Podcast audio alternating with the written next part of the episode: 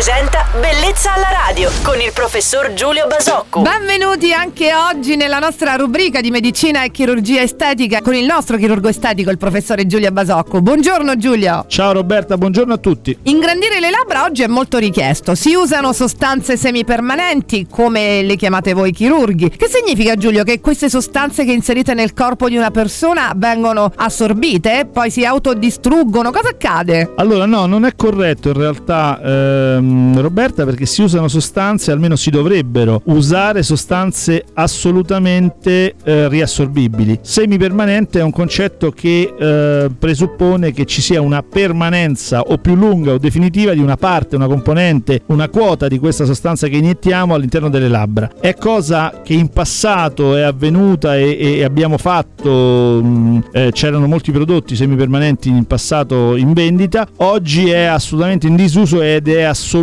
da sconsigliare. Quindi oggi il consiglio che si dà è di utilizzare prodotti completamente riassorbibili. Più sostanza viene inserita e più dura l'effetto, Giulio? Beh, in realtà non è propriamente così. Diciamo che più sostanza viene inserita e ovviamente più, eh, siccome questo riassorbimento è una, una curva, cioè è graduale, eh, prima che le labbra tornino completamente alla loro, al loro, alla loro dimensione ci vuole un po' più di tempo. Però diciamo che non è il, il, l'inserimento di una quantità maggiore uno strumento, una strategia per farle durare di più. La durata è quella e ovviamente se noi inseriamo più, più, più materiale creiamo un risultato estetico completamente diverso, spesso aberrante. Quindi Certo. direi che non è da, da- da sposare questo principio. Un'altra domanda, Giulio. Ci possono essere dei casi di allergie a sostanze per ingrandire le labbra? Ma diciamo che se sono sostanze non di alta qualità, non acido ialuronico, insomma sostanze diverse da quelle consigliate ci possono essere, certo, in teoria questo può accadere. Noi prendiamo come sempre nota dei tuoi preziosi consigli Giulio e ricordiamo che chiunque volesse scrivere una mail al nostro chirurgo estetico Giulio Basocco può farlo scrivendo a bellezzalaradio at radioglobo.it Vi immagino tutti con un taccuino quando No, parte la taccuino trasmissione non alla c'è radio, più da tempo. anche in macchina con un taccuino e la matita che prendete appunti.